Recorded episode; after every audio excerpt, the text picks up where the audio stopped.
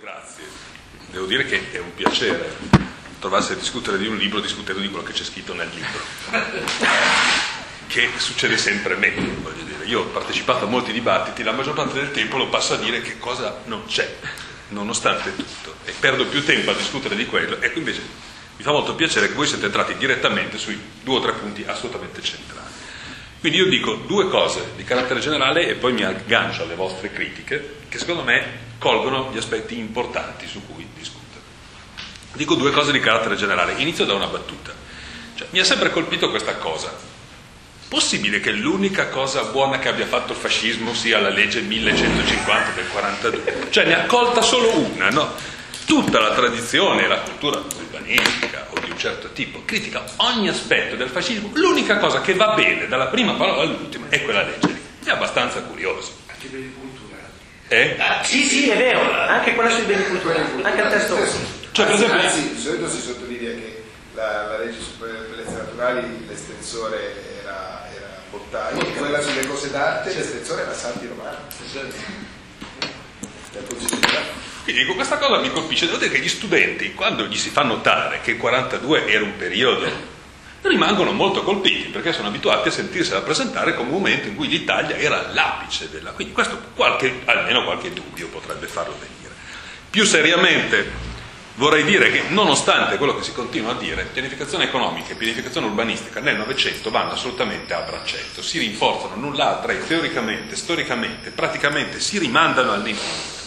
Per esempio, un piano regolatore generale tradizionale è fatto assolutamente come un piano quinquennale sovietico. Il PRG tradizionalmente è fatto prendendo dieci anni di riferimento, facendo le previsioni di quello che potrebbe succedere, decidendo che cosa vorremmo che accadesse, disegnando lo stato finale, dimensionando il piano, come dice la tradizione urbanistica, cioè stabilendo quanto vogliamo di qualunque cosa, dove esattamente lo vogliamo mettere, e poi decidendo tutte le regole che pezzettino per pezzettino portano la città lì.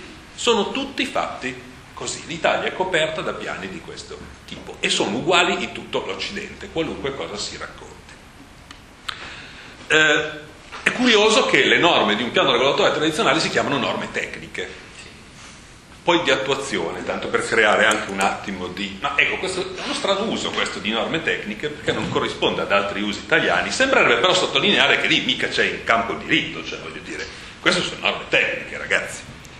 Ovviamente stabilire che di fronte a due terreni identici uno costruisce un palazzo e l'altro diventa un orto non ha proprio niente di tecnico perché non c'è nulla di tecnico. E nonostante quello che gli urbanisti dicano oggi non è quasi più una questione tecnica scegliere cosa fare su un terreno o, o su un altro eh. oggi noi possiamo decidere su un singolo suolo di costruire un edificio alto un chilometro. Tecnicamente lo possiamo fare se non ci piace è un'altra ragione. Ma è chiaro che i suoli hanno un significato un po' diverso dall'Ottocento o dal 600. Ora, quindi io credo che i problemi della pianificazione urbanistica sono del tutto identici a quelli che ha incontrato la pianificazione economica. Appunto, sono irrealisti come, come approccio, sono inefficienti, come ricordava prima, l'aumento del prezzo delle case, cioè noi andiamo a cercare sempre le ragioni più strane, ma una quota considerevole è dovuta al fatto che ci sono i piani regolatori generali. Se io decido che Decido io astrattamente come si devono incontrare la domanda e l'offerta e so esattamente quante case mancano a Milano da qua a dieci anni. Cioè l'idea che uno a tavolino pretenda di saperlo, non solo di sapere quante sono, ma di sapere anche dove devono andare e in più sa anche se devono stare in edifici a torre piuttosto che in linea. È chiaro che questa cosa crea il monopolio di alcuni e alza il prezzo delle case. Io mi chiedo spesso quanto anche la bruttezza delle case dipenda dal fatto di attribuire il monopolio ad alcuni, perché se solo sulla mia area si possono fare case, io perché dovrei fare delle belle case? Tanto le vendo lo stesso, nessuno può concorrere con me se abbiamo solo. Quindi direi che insomma il prezzo delle case e anche la loro bruttezza dipende in maniera significativa dal piano regolatore generale. Peraltro trovo divertente che solitamente anche in televisione, sui media, ci si lamenti di come è brutta la nostra città, perché non ci, cioè le nostre città, il nostro territorio, perché non ci sono le regole. Ma ogni cosa re- realizzata in Italia dal 42 a oggi è stata soggetta a un PRG, cioè non c'è pezzettino del territorio che non sia soggetta a un piano regolatore generale e che non abbia avuto l'assenso di tutte le procedure previste. Quindi tutto quello che c'è, a meno che sia abusivismo, è stato assentito. Inoltre, eh, per quanto riguarda il vincolo alla libertà o la disparità di trattamento, credo che insomma, sia difficile immaginare un campo come quello urbanistico dove noi abbiamo accettato e stiamo ancora accettando delle disparità di trattamento clamorose, cioè, voglio dire, da un suolo all'altro. E i piani regolatori tradizionali distinguono seguendo il catastale, peraltro, perché in modo tale da ognuno ha la sua proprietà. So, mi sembra una forma di disuguaglianza di trattamento a dir poco grave. Tant'è che quando a inizio Novecento lo si è proposto, diversi giuristi erano terrorizzati da questa idea e si era quantomeno introdotta l'idea che bisognava compensare il proprietario a cui si impediva. Poi dopo averne discusso per qualche anno si è detto, ma dai, ma lascia stare, ma figurati, se noi ricomp- E si è andato avanti dimenticandosi di tutto il dibattito. Noi abbiamo accettato un po' in tutto l'Occidente l'idea che qualcuno sa quante case servono da qui a dieci anni sa dove le deve mettere, sa che taglio lo devono avere e può decidere che le posso fare io piuttosto che un altro. Ed è convinto che questo sia razionale e giusto. Ecco, secondo me qualche problema viene. Faccio una battuta in margine alla questione dell'esproprio. Trovo sempre divertente che tutta la cultura urbanistica italiana abbia cercato di difendere l'idea che bisogna espropriare a prezzo più basso di quello di mercato. Ma la cosa che verrebbe in mente, se uno ci pensa, è di espropriare a prezzo più alto. Cioè, oltre che te l'esproprio, cioè ti obbligo a darmela, devo darti un po' di più del prezzo di mercato, se no l'avresti venduta sul mercato. Quindi, paradossalmente, sarebbe giusto darti molto di più. Però l'idea è tutta opposta, cioè cominciamo a trovare un modo per dargli di meno.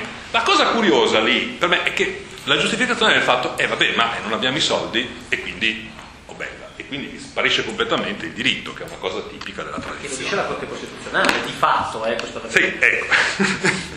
diciamo, il massimo che possiamo fare per dargli un... C'è l'espressione coloriti in Italia, per...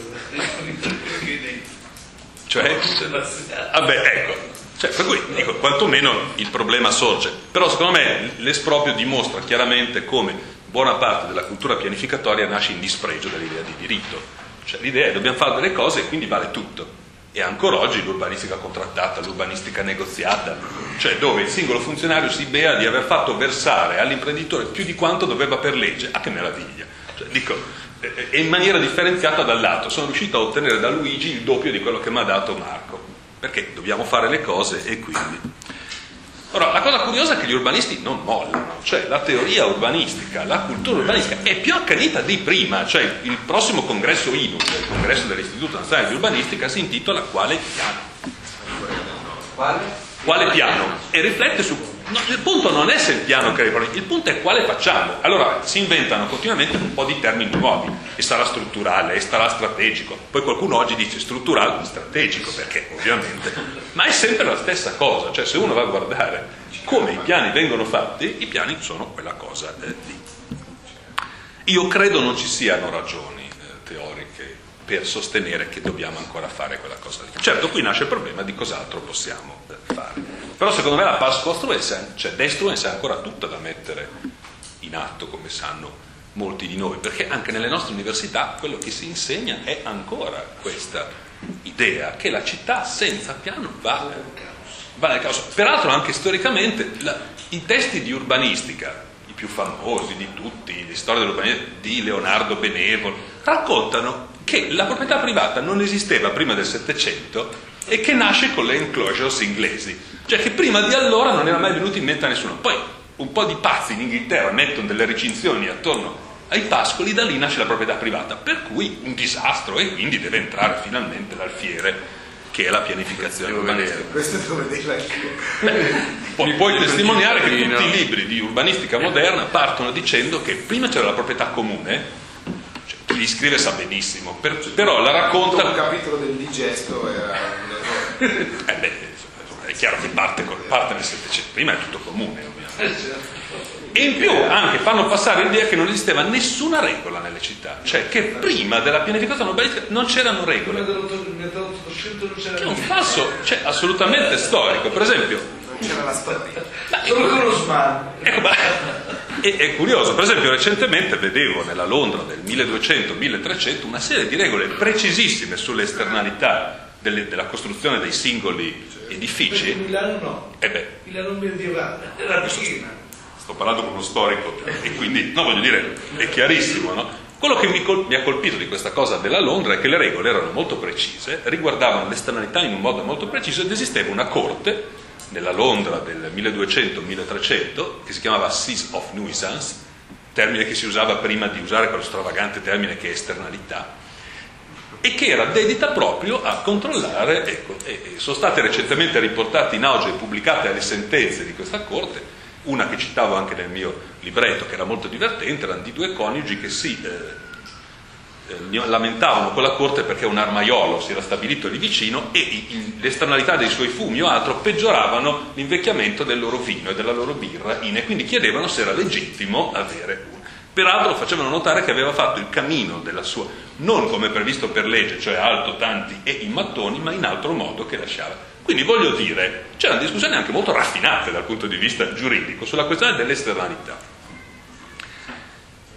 Bene, chiuso sulla parte eh. Vengo a quella invece eh, critica. Io credo che entrambi hanno sottolineato i punti eh, centrali su cui vale la pena di discutere. Provo a partire dalle due osservazioni di eh, Simoncini.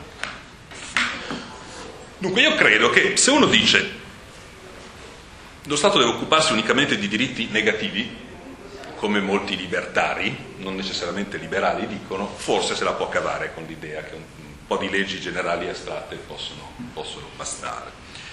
Se qualcuno dice che però lo Stato deve occuparsi anche un po' di diritti positivi, e io penso così, e penso che nella tradizione liberale ci sia spazio anche per, per questo, per esempio Adam Smith dice che certo che lo Stato deve fare infrastrutture vorrei vedere.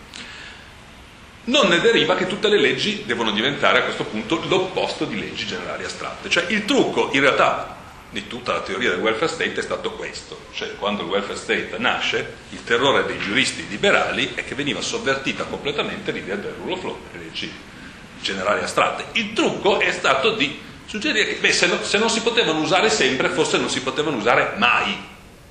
Cioè questa è la cosa che la teoria pianificatoria ha cavalcato. Cioè dal, dall'osservazione giusta che se io devo fare una strada non posso usare leggi astratte generali, non deriva la conclusione sbagliata che non posso usarne per regolare le esternalità in città. Cioè io posso dire in nessuna parte della città deve esserci un rumore superiore a x decibel Sapete tutti, forse non sì, lo sapete, che si è inventato anche il piano della zonizzazione acustica recentemente.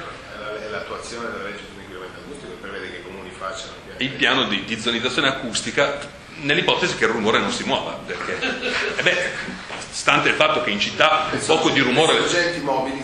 Un poco di rumore lo fanno le auto, perché insomma questo è, abbastanza noto, visto che in città ormai non abbiamo più delle... delle Ecco. Ma devono stare nella zonizzazione, ovviamente. Esatto. Però ecco, questo è curioso perché è di nuovo l'idea che c'è del rumore, e beh, ci vuole un piano. Che cos'è il piano? È suddividere, sapere esattamente dove è rumore. Quindi il punto che mi sembra centrale è questo. È assolutamente vero che se vogliamo che lo Stato garantisca anche alcuni diritti positivi, per esempio a livello locale delle infrastrutture, non potrà non usare anche norme che non sono generali astratte. Da ciò non deriva però che non possiamo continuare a usare norme generali astratte per fare altre cose, in particolare per regolare le esternalità dei comportamenti.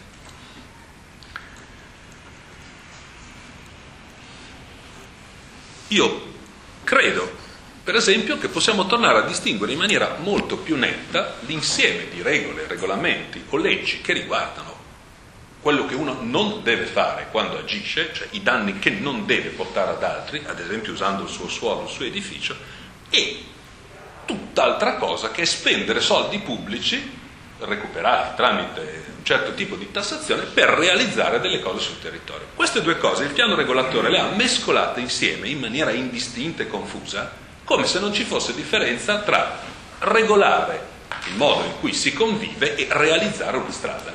Accidenti. Tant'è che poi il piano della gotta dice, caspita, adesso non ho i soldi però per, per, per, realizzare la strada, mi servono addirittura dei terreni. Beh, allora li, li esproprio a meno di... Mi sembra che queste due cose dovrebbero essere distinte in maniera nettissima, a tutti i livelli. Se parlo di urbanistica, penso che a livello locale andrebbero distinte in maniera molto netta. Si possono immaginare anche procedure diverse. Per...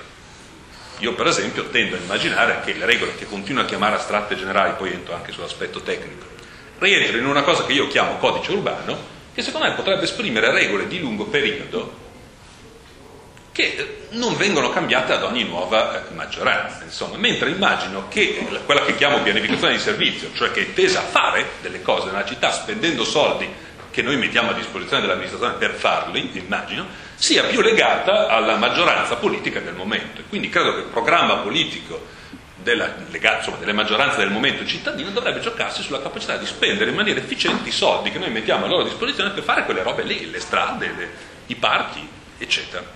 Credo che questa distinzione si possa fare in maniera abbastanza chiara, credo che potrebbe essere utile.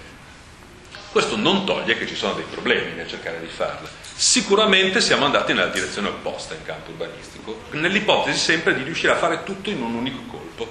Se uno guarda la carta di zonizzazione di un piano regolatore generale, l'idea è che in un colpo solo noi abbiamo stabilito tutto.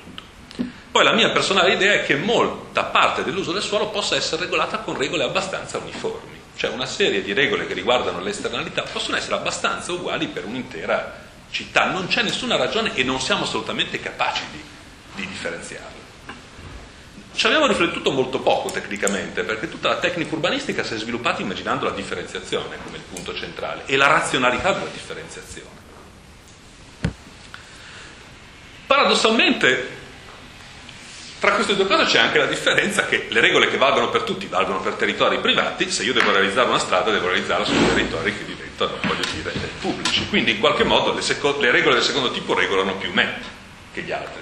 Io credo che le amministrazioni urbane dovrebbero preoccuparsi un po' meno di pianificare la vita degli altri e pianificare un po' di più la spesa delle proprie risorse. Credo che sia una cosa che non è proprio pianificata, è la spesa delle risorse eh, pubbliche. Ecco, detto questo, che per me è un punto però importante, questa uh, separazione, che è una separazione giuridica, procedurale, anche tecnica per certi aspetti, perché anche le tecniche necessarie per decidere di fare una strada sono un po' diverse da quelle che possono servire per riflettere su quale eh, grado di decibel può essere sopportato o non sopportato. Faccio una, una parentesi eh, tra una nota a, a, fondo pagina a proposito della zonizzazione acustica e della divisione della zonizzazione acustica. Eh, facendo lezione con un docente di acustica che aveva portato un fonometro a, a lezione, ho scoperto che la mia voce a lezione cadrebbe nella sezione degli impianti industriali ad alto impatto acustico. Quindi mi viene il dubbio, o che sono un pericolo a lezione, e questo potrebbe essere, o che c'è qualcosa che non quadra in quelle cose lì. Oppure mentiva il mio collega. Sono un inquinatore. Ecco, oppure sono un inquinatore. Ecco. Però mi aveva un po' colpito. In ogni modo credo che anche tecnicamente sono due cose molto diverse. Veniamo invece alla questione centrale che sollevava eh, prima Simoncini e poi Boccalatte, ma possiamo avere regole astratte e generali? Ecco, allora, io credo che anche i sostenitori della, della rule of law di un secolo fa sapevano benissimo che non è facile, che però avere 45 categorie di zoning diverse, cioè di aree diverse in una città, è meno astratto e generale che averne due. Ecco, quindi la mia idea è consapevolissimo del fatto che è impossibile avere regole astratte e generali in termini assoluti, che però ci sia una gradazione e che noi lo sappiamo benissimo che c'è una gradazione. Ogni volta che differenziamo oltre i due o i tre, secondo me perdiamo. Allora, se io parlo della città e distingo, non so, la città, città consolidata e la città in espansione, e introduco regole un po' diverse per l'una e per l'altra, non saranno astratti e generali in senso assoluto, però caspita se sono più astratte e generali di quelle che pretendono di distinguere suolo per suolo. Io credo che questa consapevolezza esista già a inizio Novecento nei sostenitori dell'ideale del rule of law, che erano tutt'altro che sprovveduti, e che si possa immaginare come un ideale guida. Io credo che come ideale guida sia importante e che possa fornire anche alle corti ai vari livelli un eh, riferimento di principio, per esempio per giudicare provvedimenti, scelte o altro. Quindi sono del tutto d'accordo sul fatto che è difficile, se non impossibile, avere regole astratte e generali in senso assoluto, però mi sentirei di continuare a sostenere che possiamo avere regole più astratte e generali di quelle che abbiamo oggi e per essere un po' abruzzese anch'io, adesso che ho scoperto questa categoria del pensiero, secondo me abbiamo dei passi da fare in questa direzione che, voglio dire, sarebbero meravigliosi. Io penso anche che tanto più abbiamo questa gradazione astratta e generale, tanto più la società civile o il mercato riescono anche a funzionare, perché insomma, francamente, io sono meravigliato dal fatto che possano esistere degli imprenditori edilizi d'Italia, cioè che qualcuno veramente decida di fare l'imprenditore edilizio, stante il modo in cui funziona la burocrazia urbanistica, la regolazione urbanistica, eh, io sfido chiunque a dire con certezza cosa si può fare su un terreno oggi in Italia, preso in qualunque, stante la, l'enorme quantità di, di regole che vigono, si sovrappongono, si mescolano. Quindi credo... Ma che fare l'architetto? Eh, eh, voglio dire, la cosa è, è, resa infinitamente piì complicata. Chiunque fa l'architetto oggi spende più tempo nella parte public relations col sì, pubblico. Public relations, ma anche nel tentativo di. di no, ma la, normativa ormai. La normativa, cioè il combaciare con. Cioè, è il progetto della normativa. Ecco, quindi, insomma, in sintesi, cioè, credo possa essere un'ideale guida eh, comprensibile. Poi possiamo ovviamente sulle singole eh, discutere, vedere che cosa può essere più astratto, generale o meno. Io credo ci sia una serie di cose, tipo eh, eh, rumori, emissioni di sostanze, anche altezze o anche altre cose che possono essere espresse con regole astratte e generali, almeno più di oggi. Lo stesso vale per le quantità edilizie. Insomma, a me sembra che eh, se noi accettiamo che non abbiamo la minima idea di dove debbano andare le, le cubature, però vogliamo comunque dire che non ne vogliamo troppe, possiamo avere un indice unico di, di realizzazione di, eh, e accettare che poi la gente si venda o acquisti se vuole, stante il fatto che esistono delle regole che riguardano tutti. Questa regola è più astratta e generale di una che pretende di differenziare suolo per suolo. Io credo che un meccanismo di questo tipo possa funzionare, garantisce che la quantità di edificato è la stessa, cioè io posso differenziare la quantità di, cubature o dirne una, una unica, però uno, nessuno ha interesse a corrompermi per avere sulla sua area un po' più del, del dovuto, perché se io posso mettere solo un indice unico, non c'è interesse a, e non credo sia un mistero per tutti i presenti che il campo urbanistico è uno di quelli in cui pressioni varie sono particolarmente attive. Non perché gli imprenditori edilizi sono più portati alla corruzione degli altri, ma perché sembra inventato apposta. Cioè un sistema che dice che io posso decidere per ogni singolo... È inventato apposta. Cioè, vabbè, era un, po', era un po' eufemistico, insomma, però...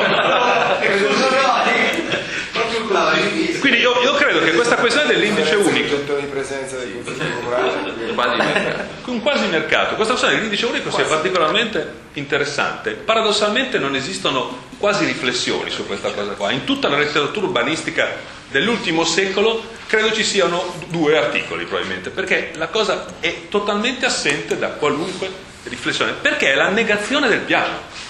Cioè questo è il punto, è l'intrinseca negazione del piano, è l'idea che regolare dobbiamo comunque, ma che non siamo in grado di farlo entro un programma generale che mette tutte le cose a posto. e l'assoluta generalizzazione e astrazione.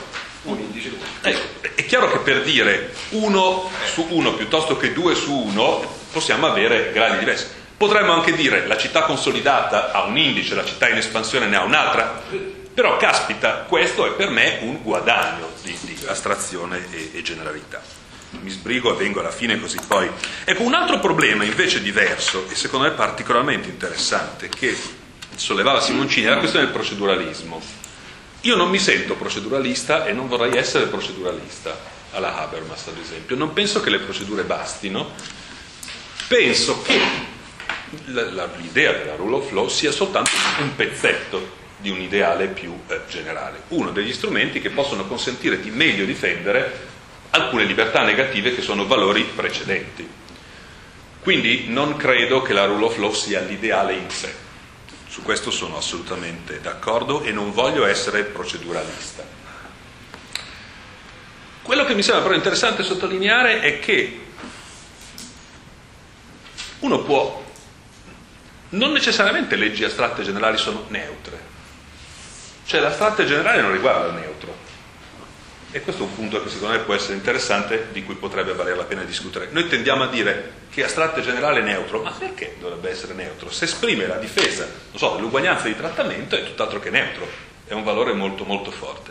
Per cui voglio dire, non vorrei essere proceduralista, credo in alcuni valori di fondo che chiamerei liberali e che penso possano essere difesi in maniera molto forte, penso che l'interesse del rule of law sia un pezzo del, del, del meccanismo e credo che nei classici della, del liberalismo questo sia abbastanza presente. È, è, vero che ci può essere la tendenza, e questo a volte nel pensiero liberale contemporaneo a volte accade, a, a portare tutto al proceduralismo, al neutralismo, persino al relativismo o al pluralismo. Io non credo che l'ideale liberale sia il relativismo dei valori o il pluralismo dei valori. L'ideale liberale è il pluralismo delle concezioni del bene, stante il fatto che alcuni valori sono precedenti, ad esempio una certa idea di proprietà privata, una certa idea di libertà. Ecco. La seconda cosa che mi sento di dire su questo è che il liberalismo non è minimalismo. Cioè io non credo che nei classici del pensiero liberale ci sia mai detto in maniera chiara che dobbiamo avere uno Stato piccolo. La, la questione non è quanto Stato, ma quale Stato. E io credo che questo sia il punto. Allora, uno Stato che agisce in maniera, diciamo, più attenta a certi valori e cercando di mantenere l'uguaglianza di trattamento, è uno Stato migliore di un altro, ma potrebbe anche essere più grande, non più piccolo. Cioè può darsi che per, o anche più eh, vincolante. Cioè l'idea non mi sembra quella del minimalismo, comunque non è la mia. Io per esempio credo che lo Stato debba garantire dei diritti positivi, lo debba assolutamente fare. Credo che anche lì possiamo immaginare meccanismi più astratti e generali. Non ne parlo adesso, però per esempio distribuire dei buoni per accedere ai servizi è più astratto e generale rispetto a fare delle classifiche o fare direttamente. Da questo punto di vista, per esempio, eh, se uno pensa all'alloggio, la soluzione che si è sempre immaginata è costruiamo le case, poi facciamo le classifiche e ci mettiamo dentro la gente. Tra le operazioni più fallimentari del Novecento, che hanno speso quantità di risorse enormi, creando dei quartieri di una tale bruttezza che ormai anche nel pensiero comune sono il simbolo dell'orrore, si può immaginare un meccanismo diverso in cui la stessa quantità di risorse viene trasformata in buoni che vengono dati a persone che possono accedere al mercato. Se ne può discutere, può avere dei limiti, può avere dei rischi, eh, ok, però il meccanismo è più astratto e generale. Lo stesso vale per redistribuire direttamente risorse, cosa che oggi possiamo fare in modi molto automatici. Eh, quindi non è una questione né proceduralista né minimalista. Vengo all'ultima osservazione, che anche questa assolutamente centrale, che è stata fatta da Boccalatte, ed è se immaginiamo che l'amministrazione a livello locale faccia delle infrastrutture, comunque introduce una forma di, di, di sperequazione. Secondo me, se accettiamo che lo Stato debba anche fare delle cose, e questo è inevitabile, è un problema, ovviamente. Metropolitana vicino alle Pugni invece che vicino a altri. Ecco, questo, e altri valori delle case. questo ovviamente è un problema. Possiamo discutere, e secondo me è interessante discutere, quali meccanismi possiamo introdurre in quel caso per contenere la sperequazione, e lì si possono immaginare tecnicamente varie, eh, varie cose. Si può immaginare che, che- che chi viene eh, diciamo, favorito da alcune cose contribuisca in parte alla loro realizzazione, però il problema c'è, è assolutamente centrale, è un, è un tema di cui mi piacerebbe discutere, su cui io stesso sto provando a riflettere. Siccome penso che lo Stato debba garantire anche dei diritti positivi e localmente anche delle infrastrutture, accetto che sia un punto in cui qualche sperequazione si può creare e di cui possiamo discutere. Però non siamo obbligati a pensare alla realizzazione di infrastrutture come si è sempre fatta, cioè eh, inseguendo i privati, possiamo immaginare che sia una forma di scommessa.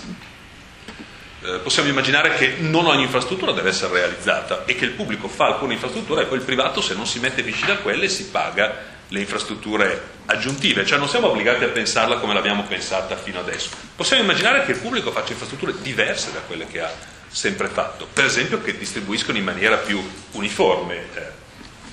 Però il problema c'è, è un problema fondamentale, ha anche una dimensione tecnica di cui si può discutere e che mi interesserebbe molto discutere con, con voi. Vengo alla conclusione, poi magari in sintesi io credo che la base destruens dell'idea di pianificazione, sebbene a noi possa sembrare abbastanza accettata, è tutt'altro che entrata nel pensiero comune, non solo per quanto riguarda l'urbanistica, ma anche per quanto riguarda l'economia, perché ciclicamente viene sempre in mente che bisogna pianificare eh, le eh, cose. E fare la banca del sud. tra l'altro. Beh, beh, mister prezzi, pianificare i prezzi, e poi l'idea di pianificare i E prezzi. l'idea è che se c'è un problema, insomma, qualcuno deve fare un piano. Ecco, se, se tu chiedi a un taxista, eh, ci vuole il piano dei taxi, eh, ci vuole il piano dei prezzi. È un'idea, su questo secondo me Hayek ha abbastanza ragione, che noi abbiamo introiettato da qualche migliaio d'anni, che sarà dura eh, tirar fuori. Però, eh?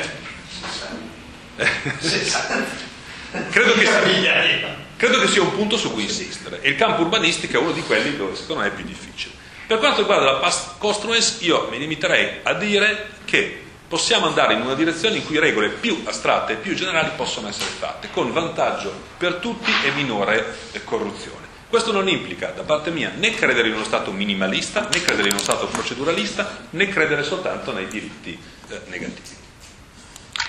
Eh, mi fermerei qua, ovviamente si apre la questione dell'andare oltre quanto riguarda la pass construence, che nel libro è appena, voglio dire, accennata, è una cosa che sto provando a fare, eh, mi interessa molto discutere con persone come voi perché c'è modo di fare dei passi avanti, secondo me, in uno stile abruzzese che mi piace, che invece non è quello dell'urbanistica italiana. L'osservazione delle leggi regionali italiane che si faceva, sono tutte clamorosamente identiche, cioè in realtà, a parte eh, piccole cose, la cosa è terribilmente la stessa idea della perequazione, e poi taccio veramente, la perequazione non è una cosa di valore in quanto tratti in maniera uguale i proprietari. Su, su, sulle riviste di urbanistica, sui libri di urbanistica c'è scritto che è bella perché si prendono dei terreni senza pagarli. Cosa c'entra questo col termine anche italiano perequazione? È un mistero assoluto. Poi può darsi che sia giusto prendere dei, dei terreni senza pagarli, ma perché la vuoi chiamare perequazione? Chiamala in un altro modo, chiamala giustizia quindi io immagino la perequazione come un obiettivo, non come uno strumento, e possibilmente allargata a spazi più ampi possibili, non a piccoli spazi. Quindi la perequazione, per come rientra in tutte le legislazioni regionali italiane, è semplicemente lo strumento per procacciarsi qualcosa che non si riesce ad avere. Ecco, e chiudo, la domanda che l'amministrazione dovrebbe farsi non è che cosa potrei fare se avessi soldi che posso procurarmi in qualunque modo, ma cosa posso fare con i soldi che oggettivamente posso avere in mano una volta tassati i cittadini in maniera equa? È una domanda totalmente diversa da quella che tutta l'urbanistica italiana si è sempre fatta. Io ascoltavo un nostro collega che diceva per eh, dotare Roma di un trasporto pubblico che sposti almeno un altro milione di persone ci vorrebbero i soldi corrispondenti a un'intera finanziaria italiana per spostarli tutti a tre. E diceva che peccato, bisogna... L'osservazione è che non si può fare il trasporto pubblico.